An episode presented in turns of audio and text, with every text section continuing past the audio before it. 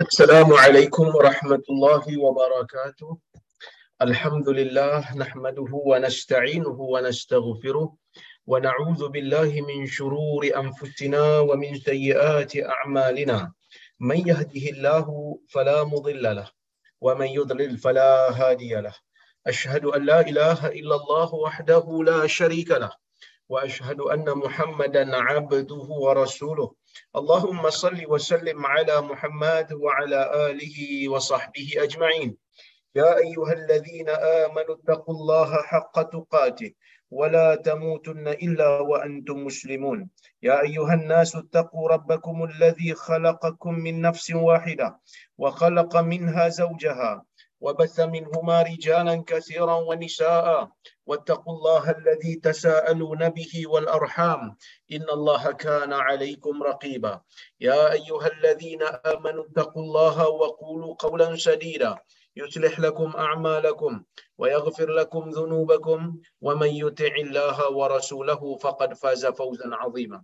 فإن أصدق الحديث كتاب الله وخير الهدي هدي محمد. wa syarrul umuri muhdatsatuha wa kullu muhdatsatin bid'ah wa kullu bid'atin dhalalah amma ba'd muslimin dan muslimat yang dirahmati oleh Allah Subhanahu wa taala sekalian alhamdulillah pada malam ini kita dapat bersama-sama berhimpun dalam kuliah Riyadhus Salihin ini untuk kita sambung balik bab yang kita baca iaitu bab kelebihan zuhud eh, bab sorry bab kelebihan berlapar dan juga menjalani kehidupan yang sukar di dalam dunia ini. Kita masuk hari ini pada hadis yang ke-9 dalam bab ini dan pada hadis yang ke-499 ya, dalam keseluruhan kitab. Bagi siapa-siapa yang ada buku, mungkin nombor hadis kita tak sama. Ha? Nombor hadis kita mungkin tak sama, jadi boleh tengok bab yang ke-56. Bab yang ke-56 dalam kitab Riyadhus Salihin. Baik. Kita nak sambung hari ini hadis yang ke-9 dalam bab ini dan hadis yang ke-499.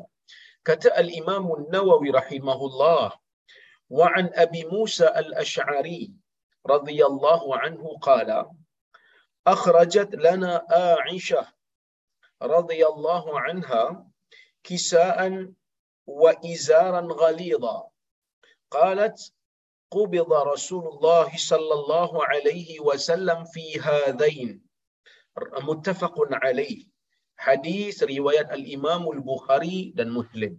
Ya hadis ni riwayat Imam Al-Bukhari dan juga Imam Imam Muslim. Yang mana hadis ini diriwayatkan oleh Abdullah bin Qais Abu Musa Al-Ash'ari seorang sahabat Nabi sallallahu alaihi wasallam yang berasal daripada Yaman. Dia mengatakan akhrajat lana Aisyah. Aisyah radhiyallahu anha telah mengeluarkan untuk kami telah mengeluarkan kepada kami kisaan selembar kain. Satu kain wa izaran ghalidha dan juga kain yang tutup bahagian bawah badan yang kasar. Aisyah ni dikeluarkan satu kain kemudian dikeluarkan satu kain lagi yang kasar. Kemudian kata Aisyah qubidha Rasulullah SAW fi hadain Rasulullah sallallahu alaihi wasallam dimatikan oleh Allah. Maksudnya Aisyah dikeluarkan satu baju, keluarkan satu kain, lepas tu dia kata Nabi sallallahu alaihi wasallam meninggal dunia dalam pakaian inilah. Yang mana um, Aisyah radhiyallahu anha ya, menunjukkan bagaimana Nabi sallallahu alaihi wasallam ada kalanya memakai pakaian yang tebal yang kasar bukanlah pakaian Nabi itu satu fashion sahaja. Yang mana ada kalanya Nabi sallallahu alaihi wasallam memakai jubah. Ada kalanya Nabi sallallahu alaihi wasallam memakai kain dan juga baju. Ini menunjukkan di sana terdapat keluasan di dalam di dalam pemakaian. Dan bukanlah pakaian Nabi sallallahu alaihi wasallam itu pakaian yang mahal. Pakaian Nabi sallallahu alaihi wasallam adalah pakaian yang biasa-biasa saja pakaian orang kebiasaan. Ini yang disebutkan. Oleh kerana itu kata Syekh Mustafa Bura, dia kata anna Rasulullah afad al hadis anna Rasulullah sallallahu alaihi wasallam kana yalbasu ahyanan al ghalidha min athiyab wa hadha la yunafi annahu kana lahu libasun ghairu hadha hadis nak bagi tahu Nabi SAW kadang-kadang memakai pakaian yang kasar daripada pakaian-pakaian yang ada dan ini tidaklah menafikan. Kadang-kadang ada juga waktu Nabi sallallahu alaihi wasallam memakai pakaian selain daripada itu. Mimma yadullu ala annahu yalbasu mattafaqa lahu sallallahu alaihi wasallam. Ini menunjukkan bahawasanya Nabi sallallahu alaihi wasallam ni memakai apa saja yang ada di sisi dia. Dan Nabi bukanlah satu orang yang pakaian dia tu beria sangat kadang-kadang ada orang pakaian dia tu terlalu beria sangat ataupun pakaian dia tu memilih-milih sangat. Nabi sallallahu alaihi wasallam pakai apa yang sesuai apa yang yang ada. Tidaklah nabi itu ber berlebih-lebihan dalam memilih pakaian ya. Wa yaqulu ma tafaqa lahum min ghairi dan nabi memakan apa saja yang ada di hadapan baginda selagi mana ia halal. Tidaklah nabi SAW ini terlalu terlalu cerewet. Baik. Itu hadis yang ke-9 Hadis yang ke-10 kita tengok hadis yang ke-500 hadis yang ke-10 dalam bab ni. Dan hadis yang ke-500 dalam keseluruhan kitab ini. Kata al-Imam An-Nawawi rahimahullah wa an Sa'ad ibni Abi Waqqas radhiyallahu anhu qala inni la awwalu inni la awwalul arab. Rama bisahmin fi sabilillah ولقد كنا نغزو مع رسول الله صلى الله عليه وسلم ما لنا طعام إلا ورق إلا ورق الحبلة وهذا السمر حتى إن كان أحدنا ليضع كما تضع الشاه ما له خلط متفق عليه hadis ni hadis riwayat Bukhari dan Muslim juga. Ha, kalau kita tengok dalam bab ini banyak juga Imam Nawawi uh, menukilkan daripada Al-Imam Al-Bukhari dan juga Al-Imam Muslim. Kerana dalam Sahih Bukhari tuan-tuan ada satu bab yang mana Imam Bukhari letakkan tajuk bab itu bagaimana kehidupan Nabi sallallahu alaihi wasallam. Ha, jadi sebab itu dia banyak nukil daripada uh, Bukhari dan Muslim. Nak bagi tahunya kehidupan Nabi sallallahu alaihi wasallam ini sememangnya dinukilkan secara detail oleh para sahabat. Tidak ada yang kita kata apa keraguan pada hayat Nabi sallallahu alaihi wasallam tu macam mana Nabi menjalani kehidupannya. Baik. Hadis ni ya. Dia menyebutkan daripada Sa'ad bin Abi Waqqas. Sa'ad bin Abi Waqqas ni dulu saya pernah cerita pada tuan-tuan kisah dia. Ha, bagi siapa-siapa yang mengikuti kuliah ni dah lama, mungkin dia ingat lagi. Mana-mana yang baru kuliah kita mungkin tak pernah dengar lah. Sa'ad bin Abi Waqqas merupakan salah seorang daripada sepuluh sahabat Nabi sallallahu alaihi wasallam yang dijamin syurga. Ha, sepuluh orang yang dijamin syurga oleh Nabi ni di kalangan sahabat ni salah seorangnya adalah Sa'ad bin Abi Waqqas.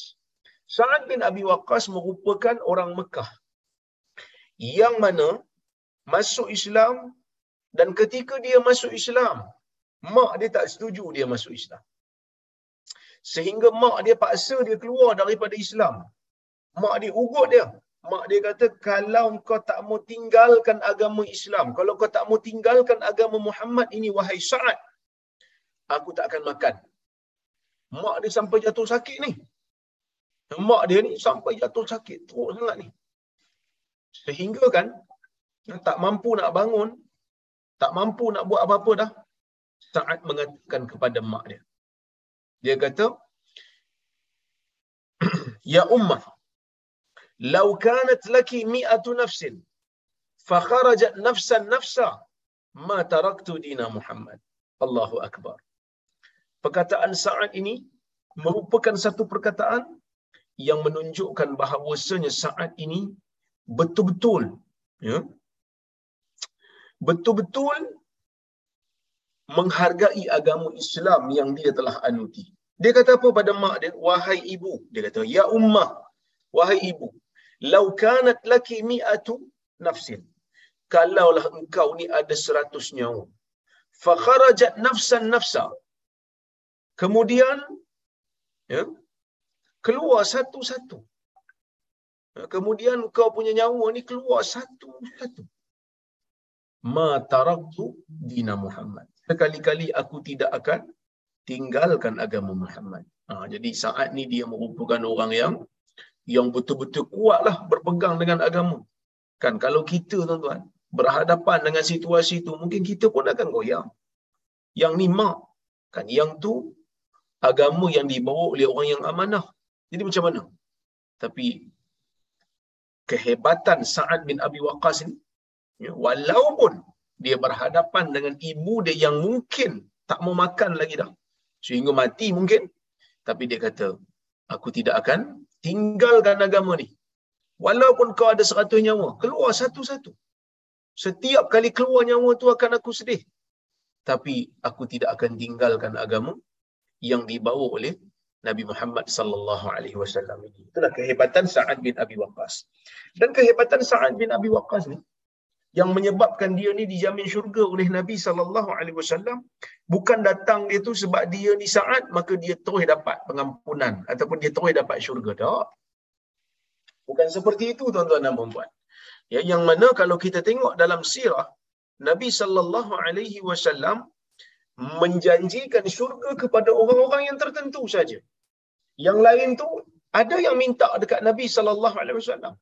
Macam hadis Ukashah yang pernah kita baca dulu.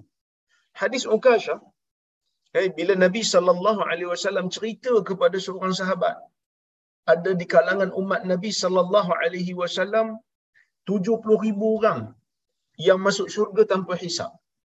Bila Ukashah dengar hadis ni, Mukasyah pun kata kepada Nabi sallallahu alaihi wasallam dia kata ya Rasulullah ud'u Allah ya ud'u Allah yaj'alani minhum ya Rasulullah doalah kepada Allah Subhanahu wa taala supaya aku ni masuk dalam kalangan orang-orang yang masuk syurga tanpa hisab maka Nabi sallallahu alaihi wasallam pun doa untuk Mukasyah tapi datang lagi seorang sahabat dia kata Ah, ya Rasulullah, tolonglah doa pada Allah supaya Allah menjadikan aku sebahagian daripada mereka. Maka Nabi sallallahu alaihi wasallam mengatakan sabaqaka Ukashah. Ukashah telah mendahului kamu. Bagi orang yang tak faham baca hadis ni, dia akan kata, eh Nabi ni macam pilih kasih lah. Waktu Mukashah minta, dia bagi. Waktu seorang sahabat ni minta, dia tak bagi pula. Dia kata, Mukashah telah dahulukan. Maka, adakah masuk syurga ni kira dulu dengan tak dulu? Dah. Asyikh. Asyikh. Um, uh, Syaraf Al-Qudah. Seorang ulama hadis daripada Jordan.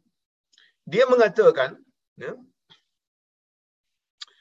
di dalam kitab dia Al-Hadiyun Nabawi fil Adab.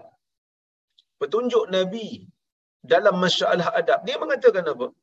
Dia mengatakan bahawasanya bila Nabi sallallahu alaihi wasallam tidak memberikan jawapan kepada orang yang minta agak dia untuk masuk syurga tanpa hisap bukan pilih kasih.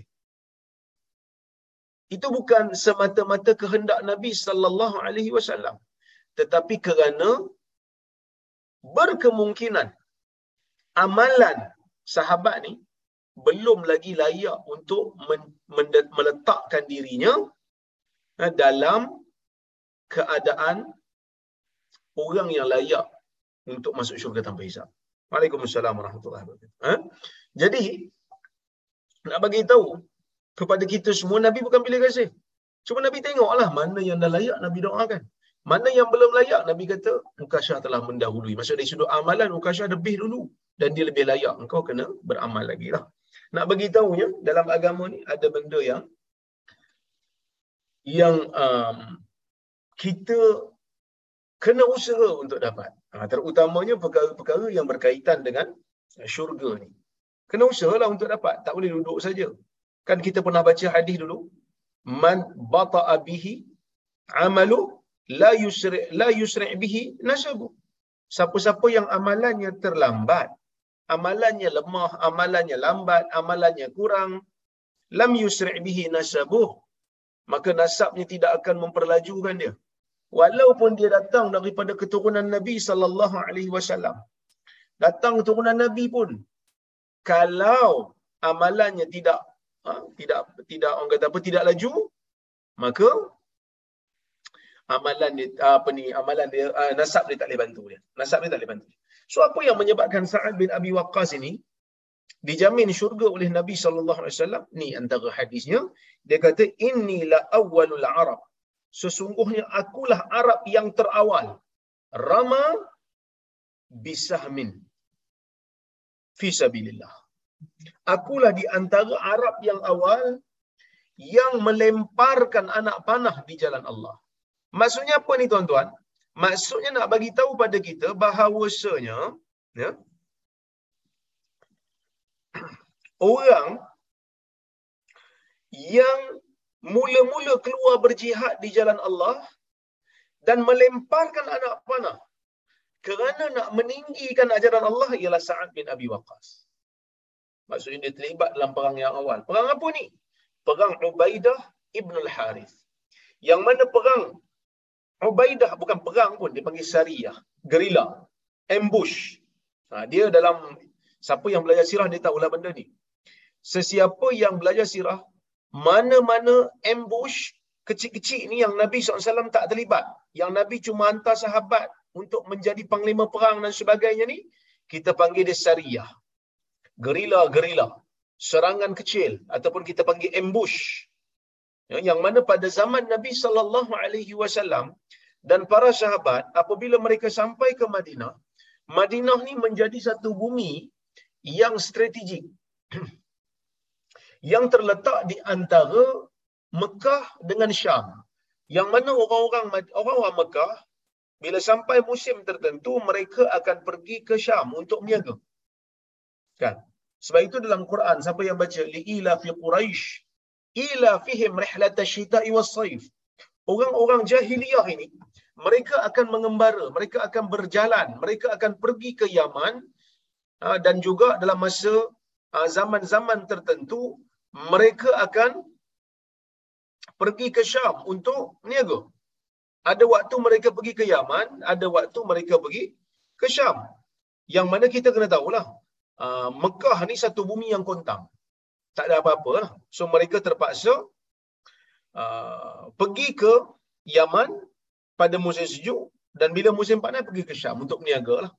Bila sampai ke sana, nak pergi ke Syam, bila sampai waktu tertentu, musim panas ni nak pergi ke Syam, mereka terpaksa melalui kawasan yang berhampiran dengan Madinah. Oleh kerana pada ketika itu, orang-orang musyrikin ni memang mempunyai permusuhan dengan orang-orang Islam yang mana sebelum daripada hijrah mereka memang banyak orang Islam. Jadi pada waktu Nabi sallallahu alaihi wasallam sampai aja dekat uh, Madinah, Nabi mula kempen. Kempen apa? Kempen untuk memutuskan punca ataupun sumber ekonomi orang-orang Quraisy daripada arah Syam. Maksudnya kalau dia orang nak pergi Syam niaga, sama ada pergi ataupun balik, Nabi SAW akan perintahkan sahabat untuk pergi ambush rombongan itu. Demi untuk melemahkan ekonomi orang-orang Quraisy. Jadi sebelum berlakunya peperangan Badar, dan sebelum berlakunya peperangan Badar, berlaku dulu ambush ataupun gerila Ubaidah uh, Ubaidah Ibn Haris yang mana pada ketika ini diketuai oleh Abu Sufyan bin Harb yang mana orang Islam pada ketika itu uh, di di di di uh, ketuai oleh Mistah bin Uthathah dia bawa panji pada ketika itu dalam rombongan itu ada Sa'ad bin Abi Waqqas. Peperangan ini berlaku pada tahun pertama Hijrah. Ya yang mana ia melibatkan tu, uh, dia melibatkan 60 uh, daripada kalangan orang muhajirin. Orang Ansar tak ada. Uh, kenapa orang Ansar tak ada Ustaz? Orang Ansar memang tak ada. Uh, mungkin takdir Allah tak ada dalam perang Sebab itu dalam perang Badar Nabi sallallahu alaihi wasallam perang Badar ni berlaku pada tahun kedua. Sebab tu dalam perang Badar kita tengok ada satu dialog. Nabi sallallahu alaihi wasallam bila dapat tahu yang terpaksa berperang Asalnya Nabi nak pergi ambush dia. Tapi Allah Taala takdirkan Nabi sallallahu alaihi wasallam berperang. Kan bila Nabi SAW tahu je terpaksa berperang, Nabi terus tanya para sahabat, "Ashiru ilayya ayyuhan nas."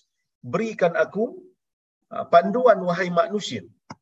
Maka bangun Al-Miqdad Ibnul Aswad. Dia bagi tahu kat Nabi sallallahu alaihi wasallam, "Pergilah wahai Rasulullah. Pergi perang tak ada masalah. Kami akan setia, kami akan ikut, kami akan follow. Kami tak pernah rasa apa-apa. Kami akan ikut." Perkataan Miqdad itu bukan menyebabkan Nabi tak happy. Nabi happy bila dengar perkataan tu. Tapi sebab Miqdad ni orang muhajirin. Miqdad ni orang Mekah. Yang mana dia ni dah ada track record yang yang yang proven lah kita kata, yang terbukti memang sanggup buat untuk Nabi sallallahu alaihi wasallam apa saja. Berbeza dengan Ansar yang pada ketika itu belum ada lagi mana-mana rekod yang telah terbukti sebab first time. Dalam peperangan yang kita sebut ni, kan dalam peperangan yang kita sebut ni, Syariah Ubaidah bin Ibn al-Harith yang ni Syariah ni tak ada. Orang Ansar tak terlibat. Dalam perang sebelum-sebelum ni bukanlah perang. Waktu diseksa, orang-orang muhajirin diseksa di Mekah, orang Madinah tak ada tak tak pernah merasalah benda tu. Kan? Waktu Bilal kena seksa, waktu Khabbab kena seksa, waktu Sumayyah kena bunuh, waktu Zinirah diseksa sehingga buta mata. Orang-orang Ansar masih lagi di Madinah pada ketika itu. Bukan Nabi SAW tak percaya. Tapi Nabi SAW nak dengar sejauh mana kesediaan orang-orang Ansar untuk berjuang bersama dengan Nabi SAW. Jadi bila Miqdad jawab macam tu, pergi ya Rasulullah, kami akan follow, kami akan ikut kau, kami akan setia. Walaupun asalnya kita keluar ni bukan untuk perang besar. Keluar ni untuk gerila aja, tapi dah Allah Ta'ala takdirkan. Kita pergi. Kata Miqdad. Tapi Nabi sallallahu alaihi wasallam sedar dalam rombongan dia tu bukan hanya ada orang muhajirin tetapi ada juga orang ansar. Maka sebab itu Nabi kata asyiru ilayya ayyuhan nas. Berikan pandangan lagi kepada ku wahai manusia. Maka oleh kerana itu satu orang daripada kalangan Ansar sudah perasan. Dia dah perasan. Dia tahu yang Nabi sallallahu alaihi wasallam nak dengar pandangan orang-orang Ansar. Maka bangun seorang sahabat yang bernama Sa'ad bin Mu'az. Sa'ad bin Mu'az mengatakan, Ka'annaka turiduna ya Rasulullah. Ha, seolah-olah ya Rasulullah engkau inginkan pandangan kami. Maka Nabi kata ajal, Nabi kata betul. Memang aku ingin aku ingin dengar pandangan orang orang-orang Ansar. Maka kata Sa'ad bin Mu'az dia mengatakan ya Rasulullah pergilah untuk ber, berperang kami akan ikut bersama dengan kamu.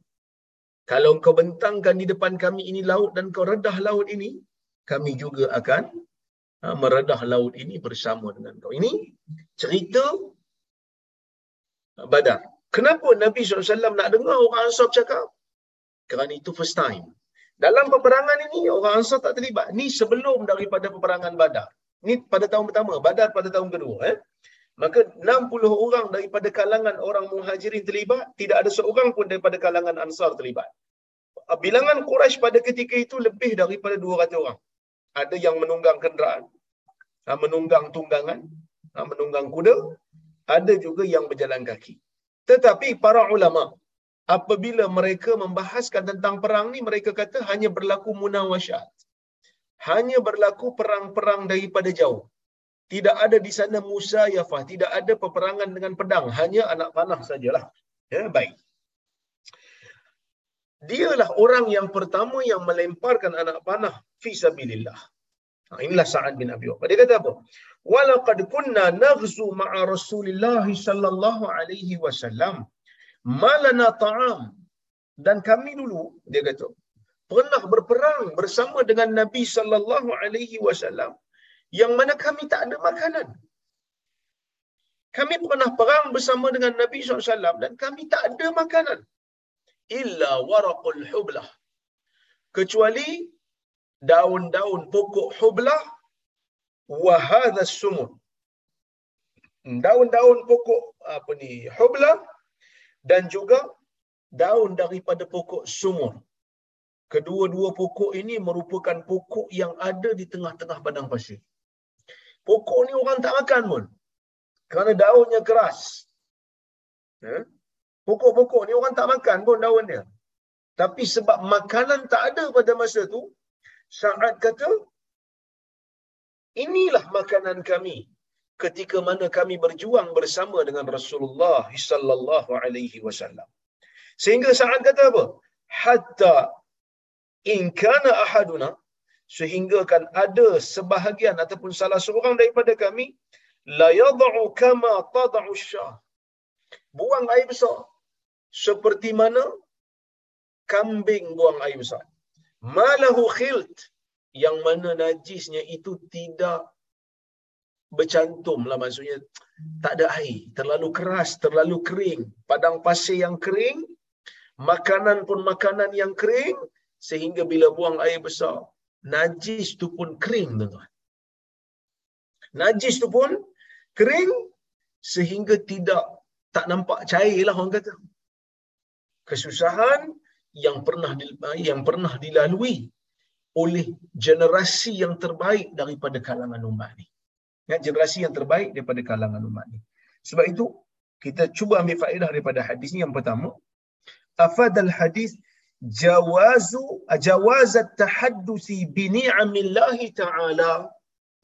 Hadis ni membuktikan kepada kita bolehnya kita bercerita tentang nikmat yang Allah Taala bagi kat kita bukan untuk berbangga-bangga bukan untuk sombong dan takabur sebaliknya untuk bersyukur kepada Allah. Contohlah tuan-tuan kita dengar kawan kita dok cerita Allah Taala bagi nikmat kat dia. Tapi bukan untuk sombong bukan untuk takabur sekadar untuk bercerita syukur. Contohnya macam saya kata Alhamdulillah lah tuan-tuan, saya ni anak orang susah, anak B40 lah kata. Tapi Allah Ta'ala bagi saya rezeki dapat belajar daripada degree sampai ke master, sampai ke PhD dengan biasiswa penuh. Yang ni bukan cerita untuk bangga diri dah. Yang ni cerita untuk bagi semangat. Ataupun bagi semangat pada orang lain. Dan dalam masa yang sama, nak tunjuk syukurnya kita kepada Allah. Yang ni tak ada masalah. Boleh cerita. Yang dilarang ni cerita dalam keadaan ujub. Cerita dalam keadaan takabur. Cerita dalam keadaan menyombong diri. Yang tak boleh. Tapi kalau cerita untuk menjadikan orang uh, berusaha sama macam kita ataupun bersyukur kepada Allah atas nikmat yang Allah Taala beri kepada kita yang ni tak ada masalah. Sama macam saat ni dia sebut apa tadi? Dia kata akulah orang yang pertama melemparkan anak panah di jalan Allah. Dia cerita bukan kerana dia ujub. Tak. Dia cerita bukan kerana dia nak menyombong. Tak. Sebab dia ni orang yang dijamin syurga. Habis tu dia cerita buat apa? Dia cerita untuk ha, bersyukur kepada Allah kerana memberikan dia kelebihan tu. Kan? Bukan hanya sekadar tu. Saat ni ada kelebihan-kelebihan yang kita mungkin tak perasan yang mana saat ni kalau dia memanah, panahan dia tepat. Panahan dia tepat ke sasaran. Kerana ada satu hadis yang menceritakan Nabi sallallahu alaihi wasallam berdoa kepada Allah supaya Allah menjadikan panahan saat ni tepat ke sasaran. Seperti mana sabda Nabi sallallahu alaihi wasallam, Allahumma saddid li sa'at ramyatahu.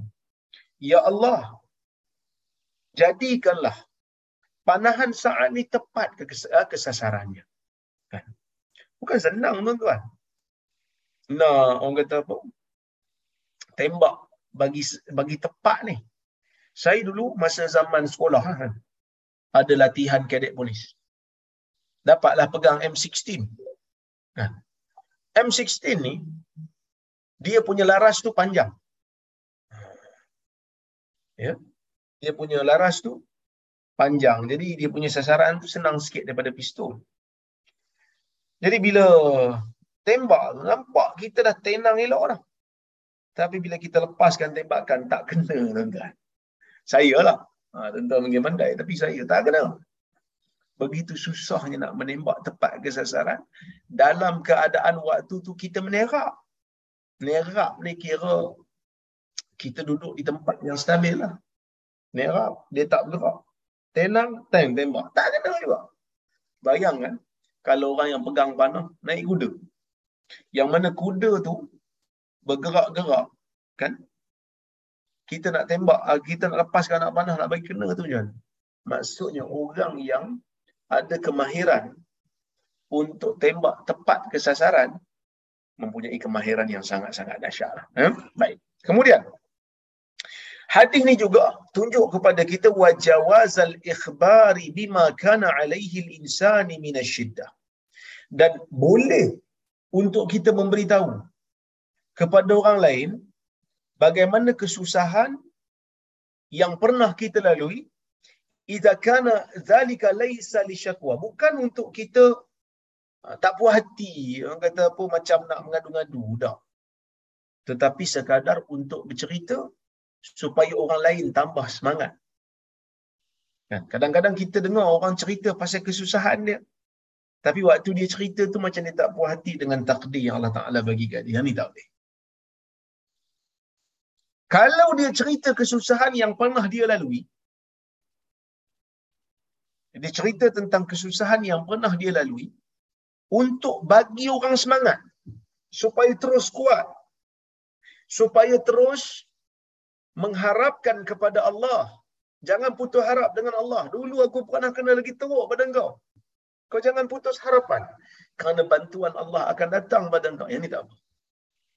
Yang ni dibenarkan. Nabi sallallahu alaihi wasallam tidak membantah para sahabat yang bercerita sesama mereka berkenaan dengan kesusahan dan kepayahan yang pernah mereka lalui. Nah, sebab itu tuan-tuan dan puan-puan, dalam Islam ni ada satu ilmu, satu cabang ilmu hadis yang dipanggil sebagai al-maghazi was-siyar. Apa itu al-maghazi? Ah, riwayat-riwayat yang berkaitan dengan peperangan. Kenapa nak cerita pasal peperangan? Bukankah kehidupan Nabi SAW ni bukan semuanya perang? Kita kata betul. Kehidupan Nabi bukan semuanya perang. Dah tu pasal apa? Ada, ada bab pula yang dipanggil sebagai maghazi. Sehingga para sahabat kata, kami uh, mengajar anak kami tentang maghazi. Supaya turas ataupun uh, warisan Nabi berkenaan dengan riwayat perang ni tak hilang. Kenapa cerita pasal perang? Adakah Islam menggalakkan umatnya te- uh, melakukan uh, amalan terorisme? Tak. Uh, Islam tak menggalakkan umat dia untuk melakukan keganasan pada orang lain. 800 tahun umpamanya. Islam memerintah di Andalusia. Kristian tak lenyap kat sana. Tak ada orang Kristian yang dibunuh disebabkan kerana dia Kristian. Kalau ada pun dibunuh kerana dia memusuhi agama Islam. Dia mem- memulakan perang terhadap orang Islam. Kan? Islam memerintah India berapa lama? Orang Hindu still ada.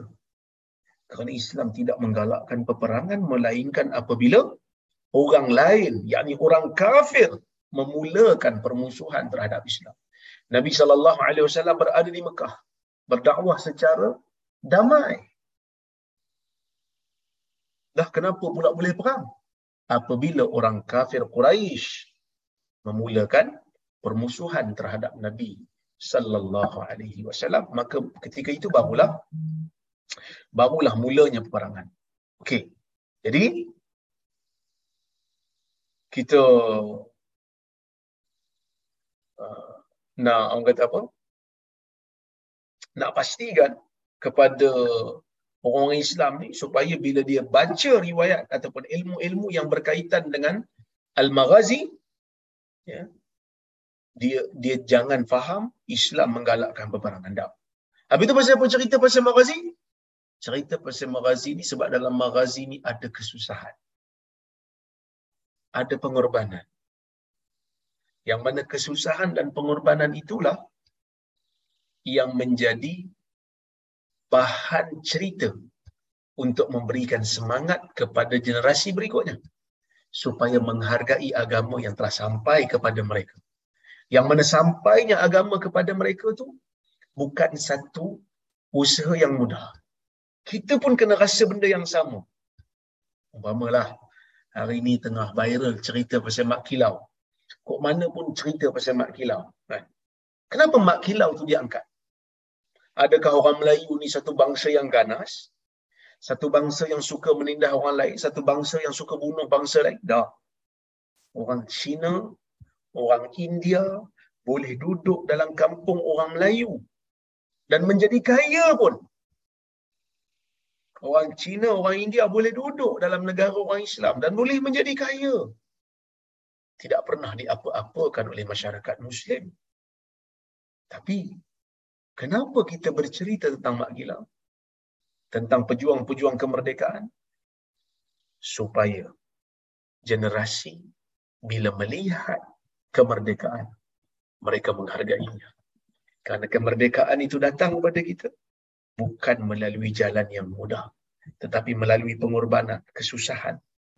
Jadi, Sa'ad bin Abi Waqqas, apabila dia bercerita tentang kesusahan yang pernah dilalui oleh golongan sahabat. Bersama dengan Nabi sallallahu alaihi wasallam. Sama-sama susah. Bukan untuk mempertikaikan takdir membenci apa yang pernah mereka lalui tak. Tetapi untuk memberi semangat kepada generasi berikutnya supaya mereka juga terus berjuang. Berhadapan dengan kesusahan jangan risau jangan bimbang. Kerana kami juga dulu pernah melaluinya itu yang pertama. Yang kedua hargai agama. Bila sampai kepada kamu kerana agama ni bukan datang dengan mudah bukan perjuangannya ringan. Ada yang dah mati pun. Ada yang cacat. Ada yang hilang anggota. Hanya semata-mata nak membawa agama kepada kamu supaya agama itu mendatang dalam keadaan yang yang bersih lagi lagi suci. Okey. Kemudian hadisnya bagi tahu kita juga sabr sahabah ala syiddah. Kesabaran sahabat walaupun melalui kesusahan. Hatta fatahallahu alaihim wa aghnahum min fadlih. Bagaimana sabarnya sahabat ni satu kesabaran yang tidak pernah ditunjuk oleh mana-mana tamadun dalam dunia melainkan hanyalah Islam. Meninggalkan keluarga sendiri hanya semata-mata kerana agama. Meninggalkan tanah air sendiri hanya semata-mata kerana agama. Meninggalkan kekayaan dan kesenangan hanya semata-mata kerana agama. Meninggalkan apa saja demi Allah dan Rasulnya. Mereka bersedia. Dan no turning back. Tidak ada jalan apa ni orang kata U-turn. Tidak U-turn. Kadang-kadang kita ni ada juga U-turn. Mula-mula kata sanggup.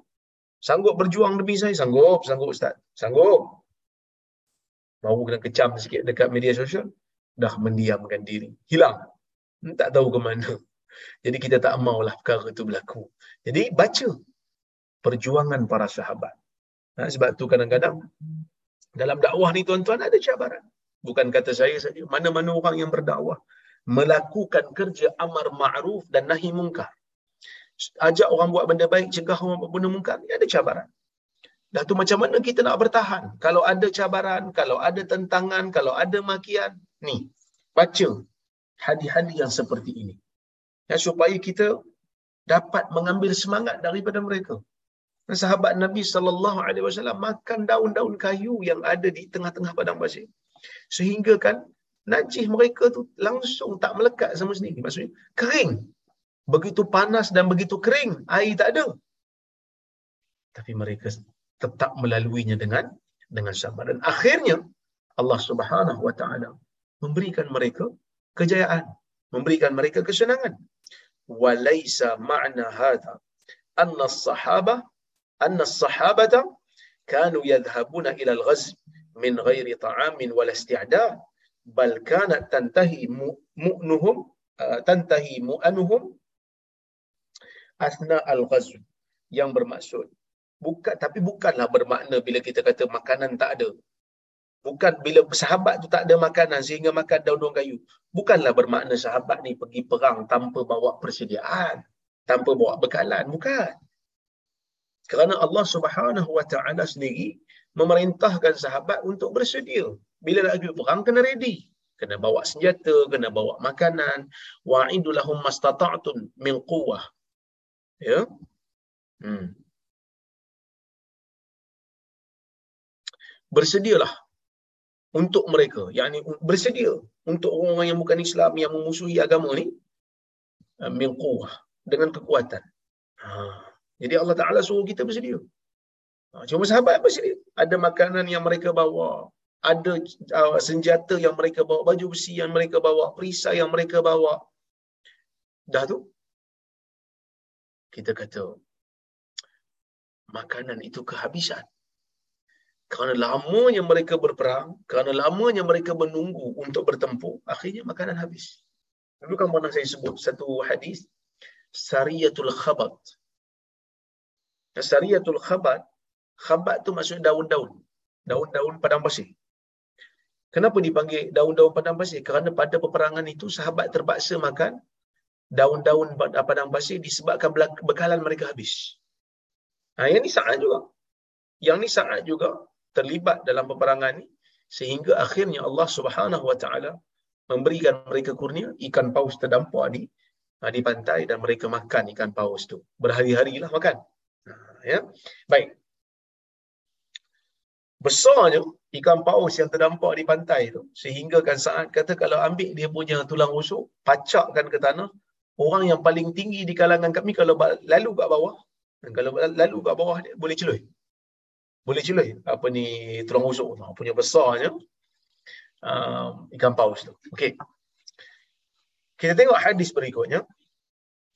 Wa an Abi Hurairah radhiyallahu anhu qala qala Rasulullah sallallahu alaihi wasallam Allahumma ja'al rizqa ali Muhammad quta muttafaqun alaih. Hadis riwayat Bukhari dan Muslim. Daripada Abi Hurairah radhiyallahu anhu katanya Rasulullah SAW bersabda. Ha, Rasulullah SAW pernah berdoa. Allahumma ja'al Ya Allah, jadikanlah rizqa ali Muhammadin quta. Rezeki keluarga Muhammad ini sebagai rezeki yang mencukupi. Rezeki yang cukup-cukup je. Cukup-cukup mengenyangkan dan boleh menguatkan keluarga Muhammad. Okey. Doa ini bila Nabi kata ya Allah jadikan rezeki keluarga Muhammad ini cukup-cukup untuk menguatkan badan uh, keluarga Nabi Muhammad sallallahu alaihi wasallam sebahagian ulama seperti Ibnu Battal dia mengatakan bahawasanya hadis ini menunjukkan ya, bahawasanya uh, terdapat kelebihan uh, dalam memelihara diri daripada meminta-minta. Minta pada Allah kecukupan. Ya Allah, aku minta kepada kamu kecukupan dalam kehidupan dunia. Cukup dan juga tak mengharapkan apa yang ada di tangan manusia. Dan dalam hadis ni nak bagi tahu kat kita, seelok-eloknya minta pada Allah supaya kita ni tak menghina diri minta daripada orang. Ha. Tapi kalau orang kata apa, minta bukan untuk diri sendiri, minta untuk orang lain je. Sekarang ni banyak NGO dah buat. Minta derma untuk ha, pembangunan masjid, minta derma untuk orang yang kena bencana. Yang ni minta untuk orang, tak apa yang Nabi SAW tak suka ni minta untuk diri sendiri. Saya tak ada duit, saya pergi minta orang. Tak boleh. Pergi kerja. Kan? Tapi kalau minta untuk orang lain, minta untuk orang yang memerlukan, nah, itu tak apa. Yang tu, uh, tak ada kepentingan diri padanya. Yang ni kita kena bezakan. Ya, sebab ada juga orang tanya kan benda ni. Jadi kita kena burai siap-siap. Ada juga sebahagian ulama yang menjadikan hadis ini sebagai satu dalil untuk mengatakan miskin lagi afdal daripada kaya. Sebab Nabi sallallahu alaihi wasallam ni doa dia makbul. Nabi sallallahu alaihi wasallam doa dia makbul. Tapi kenapa Nabi tak minta kaya? Kenapa Nabi minta kecukupan? Maksud menunjukkan bahawa sebenarnya miskin tu bagus. Bukan kaya yang bagus, miskinlah bagus. Ha. Sebahagian orang pula kata, eh kaya lah bagus. So apa kaya bagus? Sebab ada hadis. Riwayat Abu Hurairah. Yang mana Nabi sallallahu alaihi wasallam didatangkan ataupun didatangi oleh satu kumpulan manusia yang miskin. Yang saya selalu baca hadis tu, tuan-tuan bisa dengar lah. Sehingga orang miskin mengadu kat Nabi SAW, dia kata apa? Ya Rasulullah, zahaba ahlu dusu ahlu dusuri bil ujur. Ya Rasulullah, orang kaya bawa lari banyak dah pahala. Yusalluna kama nusalli wa yasumuna kama nasum. Mereka berpuasa, mereka salat seperti mana kami salat. Mereka berpuasa seperti mana seperti mana kami berpuasa. Wa yatasaddaquna bi fuduli amwalihim. Dan mereka bersedekah dengan lebihan harta yang mereka ada. Yang orang miskin tak ada. Maka Nabi SAW pun menganjurkan mereka untuk melakukan sedekah bukan dengan harta tapi mereka ada. Iaitu berzikir. Subhanallah. Alhamdulillah. Allahu Akbar. La ilaha illallah wahdahu la syarikalah. Lahul mulku wa lahul hamdu wa huwa ala kulli syai'in qadir. Ini semua Nabi kata sedekah. Ajak orang buat baik itu juga sedekah. Cegah orang buat benda mungkar itu juga sedekah. Tapi golongan yang miskin dalam riwayat Abu Hurairah ada bertanya kepada Nabi sallallahu alaihi wasallam. Mereka tanya apa? Mereka kata ya Rasulullah. Sedekah-sedekah yang engkau ajar pada kami ni. Kalau semua benda ni, ni ni orang miskin boleh buatlah ni. Orang miskin boleh berzikir, orang miskin boleh berdakwah, orang miskin boleh buat kerja amal, amar ma'ruf nahi mungkar. Orang miskin boleh buat. Tapi bukan bermakna orang kaya tak boleh buat. Orang kaya lagi lah boleh buat. Kan? Sama lah berzikir orang kaya boleh buat. Dakwah orang kaya boleh buat. Suruh orang buat benda baik, cegah orang buat benda muka. Orang kaya boleh buat. So macam mana kalau orang kaya buat macam mana yang kami buat? Ni orang miskin tanya ni pada Nabi SAW. Maka Nabi kata, Zalika fadlullah yu'tihi man yasha. Itulah kelebihan yang Allah Ta'ala bagi pada orang yang dia nak. Maksudnya, ada kelebihan orang kaya yang tak ada pada orang miskin. Zikir orang miskin boleh buat, orang kaya boleh buat. Ibadat orang kaya boleh buat, orang miskin boleh buat. Ah, oh, sorry. Ibadat orang miskin boleh buat, orang kaya boleh buat. Dakwah orang orang miskin boleh buat, boleh. Orang kaya boleh buat. Tapi sedekah dengan harta, orang miskin tak boleh buat, orang kaya boleh buat. Maka Nabi kata, "Dzalika fadlullah yu'tihi man yasha." Itulah kelebihan yang Allah Taala bagi pada orang yang dia nak. Kelebihanlah tu. Yang orang miskin tak dapat. Jadi tuan-tuan, sekarang ni ada dua pandangan ulama. Satu kata miskin bagus. Sebab apa miskin bagus? Sebab miskin masuk syurga awal. Kan kita pernah baca dulu. Orang miskin masuk syurga 40 tahun awal pada orang kaya. Ha, ada orang kata, dah, dah, dah. Bukan miskin afdal. Kaya lagi afdal. Sebab dekat dalam hadis ada riwayat yang menunjukkan ibadat-ibadat yang orang kaya boleh buat. Tapi orang miskin tak boleh buat. So mana satu jawapan yang betul? Jawapan yang tepat ialah tidak ada kelebihan sama ada kaya ataupun miskin secara mutlak. Macam mana tu Ustaz? Okey, jawapan dia kadang-kadang kaya afdal, kadang-kadang miskin afdal melihat kepada keadaan manusia. Ada manusia miskin bagus untuk dia. Ada manusia kaya bagus untuk dia. Macam mana Ustaz? Okey. Pertama, kalau dia kaya, dia bersyukur. Maka dia adalah orang yang lebih baik daripada miskin tetapi tidak sabar terhadap ujian yang Allah Ta'ala beri. Dia miskin, lepas tu dia merampul. Dia miskin, lepas tu dia maki hamun takdir. Miskin macam ni, miskin yang tak afdal. Tapi kalau dia miskin, dia bersyukur.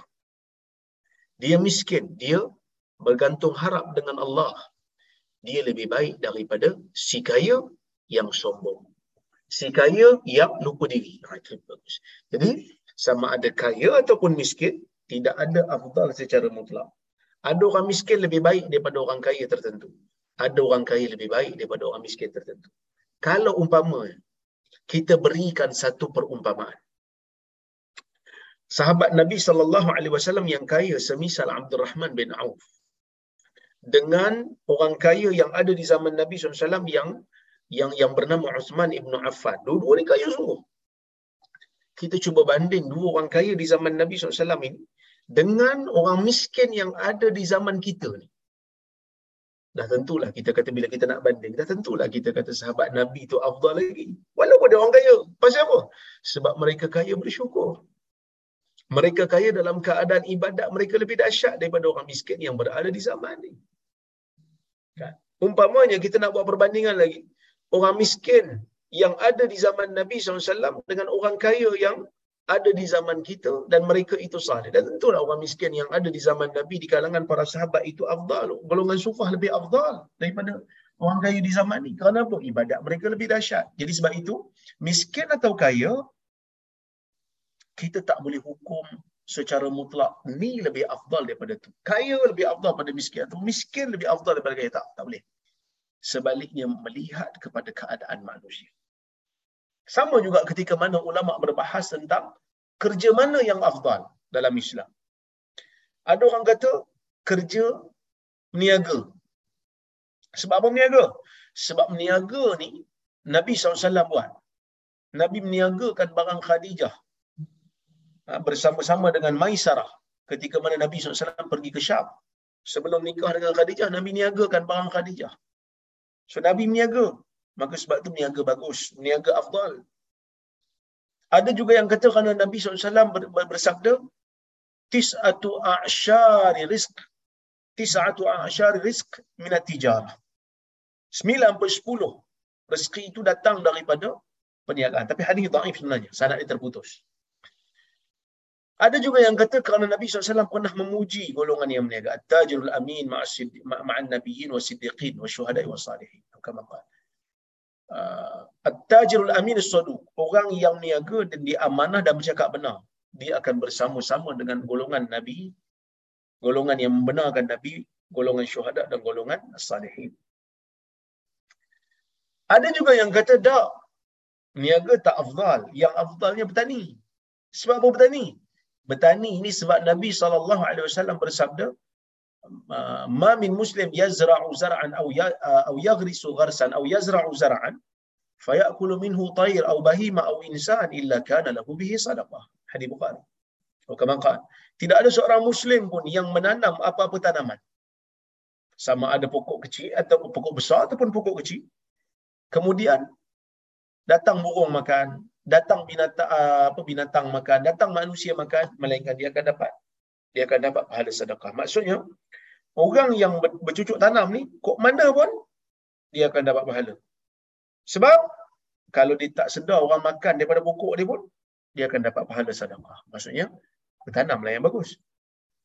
Kan? Ada orang kata tak, mengembala lah bagus. Sebab, sebab mengembala ni kan Nabi pun mengembala. Masa kecil-kecil, Nabi mengembala. Jaga haiwan. Sebab uh, pendapat yang rajah, pendapat yang tepat tidak ada pekerjaan yang lebih baik daripada pekerjaan yang lain secara mutlak. Sebaliknya, lihat kepada keadaan manusia itu sendiri. Ada orang pertanian bagus untuk dia. Maka dia bertanilah. Ada orang uh, jaga haiwan bagus untuk dia. Maka mana-mana kerja yang menjadikan kita ni manusia yang saleh, menjadikan kita ni manusia yang bersyukur, melaksanakan tanggungjawab hamba kepada Tuhannya, itulah kerja yang terbaik untuk insan. Kan ada orang mengajar bagus untuk dia. Ada orang berniaga bagus untuk dia. Ada orang bertani bagus untuk dia. Ikut keadaan manusia. Dan di mana Allah Ta'ala letak kita. Dan di situ kita boleh berperanan sebagai seorang Muslim. Boleh melaksanakan tanggungjawab sebagai seorang Muslim. Maka itu sudah cukup baik untuk kita. Selagi mana kita ingat pada Allah, maka di situlah tempat yang terbaik untuk kita. Okey. Tengok. Apa Syekh Mustafa Buha kata uh, ketika dia menguraikan hadis ni? Dia kata afadal hadis jawaza du'ail insani nafsihi ay yaj'al Allah hulahu rizqahu ala qadri kifayati. Duna ziyadah. Hadis nak bagi tahu kita benar dibenarkan untuk seseorang insan berdoa bagi bagi dirinya supaya Allah menjadikan dia rezeki cukup untuk dia tanpa ada tambahan cukup-cukup dia. Wa hadha maqamun nubuwah. Ini uh, maqam ataupun keadaan nabiyyah kedudukan para anbiya. Kerana nabi ini bukan Allah Taala utuskan untuk mendapatkan sebanyak-banyak habuan dunia. Dah Kerana Allah Ta'ala utuskan Nabi untuk menjadi pengajar agama kepada masyarakat. Jadi hidup Nabi sudahlah. Orang kata apa? Uh, sudahlah dalam keadaan uh, cukup-cukup saja. Tak lebih dan taklah berkurang. Sebagai ulama kata hadis ni buktikan Nabi SAW uh, miskin lebih bagus daripada kaya. Tak, Nabi tak minta miskin, Nabi minta cukup-cukup. Nabi tak minta fakir kerana fakir memang tak cukup. Sedangkan Nabi SAW minta cukup-cukup. Ya, baik. Walaysa ma'na hadha anna Nabi SAW kana yas'alul faqr. Nampak? Tapi hadis ini bukan bermakna Nabi minta untuk jadi fakir. Falaqad ista'adha billahi minhu. Yang mana Nabi pernah meminta Allah menjauhkannya terhadap kefakiran. Li'anna al-faqr hajah. Kerana kefakiran itu berhajat kepada manusia yang lain. Minta tolong kat orang. War Rasul yas'alul kifayah. Sedangkan Nabi SAW minta kecukupan dalam rezeki. Wala yunafi hadha jawazul ghina. Ah, apa ni? Wala yunafi hadha jawazal ghina. Tapi doa ni taklah bermakna Nabi menafikan kebolehan untuk menjadi kaya. Iza kana min halal. Kalau kekayaan tu datang daripada sumber yang halal. Wa qad adda haqqallahi fihi dan dia juga uh, telah menunaikan hak Allah pada kekayaannya dengan bayar zakat dan sebagainya. Falaqad kana fi sahaba aghniya syakirun. Dan dalam sahabat Nabi ni pun ada orang yang kaya dan juga uh, bersyukur kepada Allah Subhanahu wa taala dengan melaksanakan uh, tuntutan Allah terhadap harta mereka. Wallahu subhanahu wa ta'ala alam bisawab. Mudah-mudahan ada manfaat untuk kuliah kita pada malam ini. Saya tengok pada soalan ataupun komentar. Eh? Baik.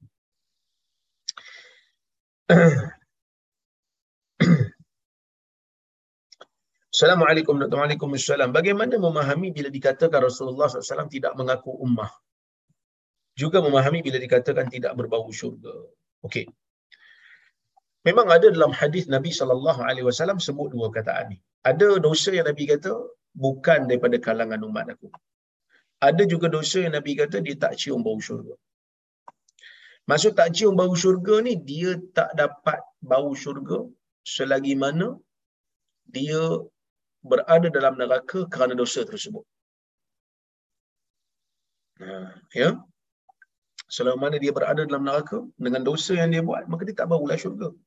Bila dikatakan Nabi tak mengaku umat, umpamanya dosa yang Nabi SAW kata, Man ghashana falaisa minna. Sesiapa yang menipu, atau man ghasha falaisa minna. Siapa yang menipu, bukan daripada golongan kami. Maksudnya, bukan dia jadi kafir, tak.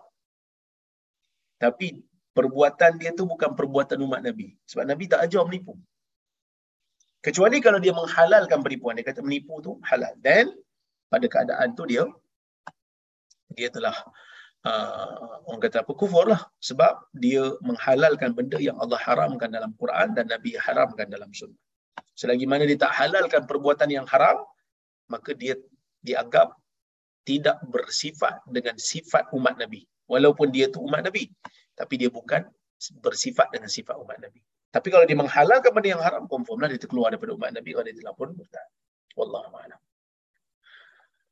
Assalamualaikum. Waalaikumsalam. apabila kita jalan travel, mestikah kita salat qasar dan jamak? Atau ini optional bagi kita? Kalau kita boleh salat qasar jamak, bolehkah kita buat salat sunat qabliyah dan mutlak juga? Terima kasih. Okay. ada dua perkara. Yang pertama, musafir. Musafir ni ada uh, jarak yang tertentu yang membenarkan ataupun yang membolehkan kita jamak dan qasar.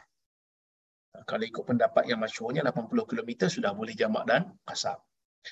Jamak dan qasar ini dua perbahasan. Pertama jamak, yang kedua kasar. Kita mulakan dengan jamak. Jamak kerana musafir. Jamak ni ada banyak sebab. Jamak kerana sibuk, teramat sangat dan tak boleh elak. Jamak kerana hujan. Ah, jamak kerana sakit. Tapi yang ni jamak kerana musafir. Dibenarkan kalau cukup jaraknya. Jamak dibenarkan tetapi afdal tak jamak. Maksudnya kalau diberi pilihan antara jamak dengan tak jamak, mana afdal? Tak jamak afdal. Tapi jamak dibenarkan untuk musafir. Cuma kasar pula, kasar ni pula afdal bagi mereka yang bermusafir. Maksudnya kalau kita musafir cukup kilometer, kita salat tamam. Sah salat kita tapi tak afdal. Afdalnya ialah kita kasar. Kecuali kalau kita salat di belakang imam yang tamam, maka wajib kita tamam. Contohnya kita musafir, singgah semayang dekat masjid, imam tu tamam dan kita wajib tamam. Tak boleh kita kasar. Wajib tamam. Walaupun kita masbuk, wajib tamam. Ya? Jadi kalau kita musafir, kita pilih untuk tamam, sah. Cuma tak afdal kecuali kalau kita semayang di belakang imam yang tamam. Okey? Boleh tak buat solat qabliyah dan ba'diyah? Untuk orang musafir, ulama berbeza pendapat. Madhab syafi'i mengatakan boleh. Ya, boleh untuk buat qabliyah dan ba'diyah. Tapi, uh, satu pandangan uh, daripada Ibn Umar dan pendapat ini juga dipegang oleh Ibn Qayyim dalam Zadul Ma'ad. Dia mengatakan tidak ada qabliyah dan ba'diyah untuk orang musafir. Kerana Nabi tidak melakukannya ketika mana bermusafir. Ha, tapi kalau witir, kalau qabliyah subuh, ada. Qabliyah subuh ada, walaupun musafir. Qabliyah dan ba'diyah lain tak ada. Yang ada cuma salat sunat mutlak. Ha? Iaitu ditunjukkan di dalam sunnah Nabi SAW. Assalamualaikum warahmatullahi wabarakatuh. Macam mana nak buang perasaan ujub? Kadang bercerita datang pula perasaan tu. Akhirnya dah sebersalah pula bercerita. Kalau datang perasaan tu, tak payah cerita. Senyap tu. Eh. Tak boleh lain kali saya cerita. Ha, macam tu. Eh? Ha, ujub ni, rasa diri hebat, rasa diri suci. Kan rasa diri macam selamat daripada api neraka. Itu bahaya. Jadi kalau sampai kepada tahap ujub, berhenti cerita. Jangan cerita lagi, lain kali cerita cerita. Wallahu alam. Okey, tuan-tuan, terima kasih banyak. Itu saja yang saya boleh sampaikan pada malam ini. Uh, mudah-mudahan Allah Taala berkati kita semua. Saya ucapkan terima kasih banyak pada yang hadir dan terima kasih pada penganjur uh, kepada Datuk Rozahan, kepada uh, Haji Hamid, kepada Haji Shah, Tan Sri Azman, Johan dan juga Datuk Syekh Hamid. Mudah-mudahan Allah Taala berkati mereka atas usaha mereka. Terima kasih kepada semua. Saya mohon maaf terkasar bahasa tersilap kata. Aku lu qawli wa astaghfirullahal azim li wa lakum. Wassalamualaikum warahmatullahi wabarakatuh. 快准备了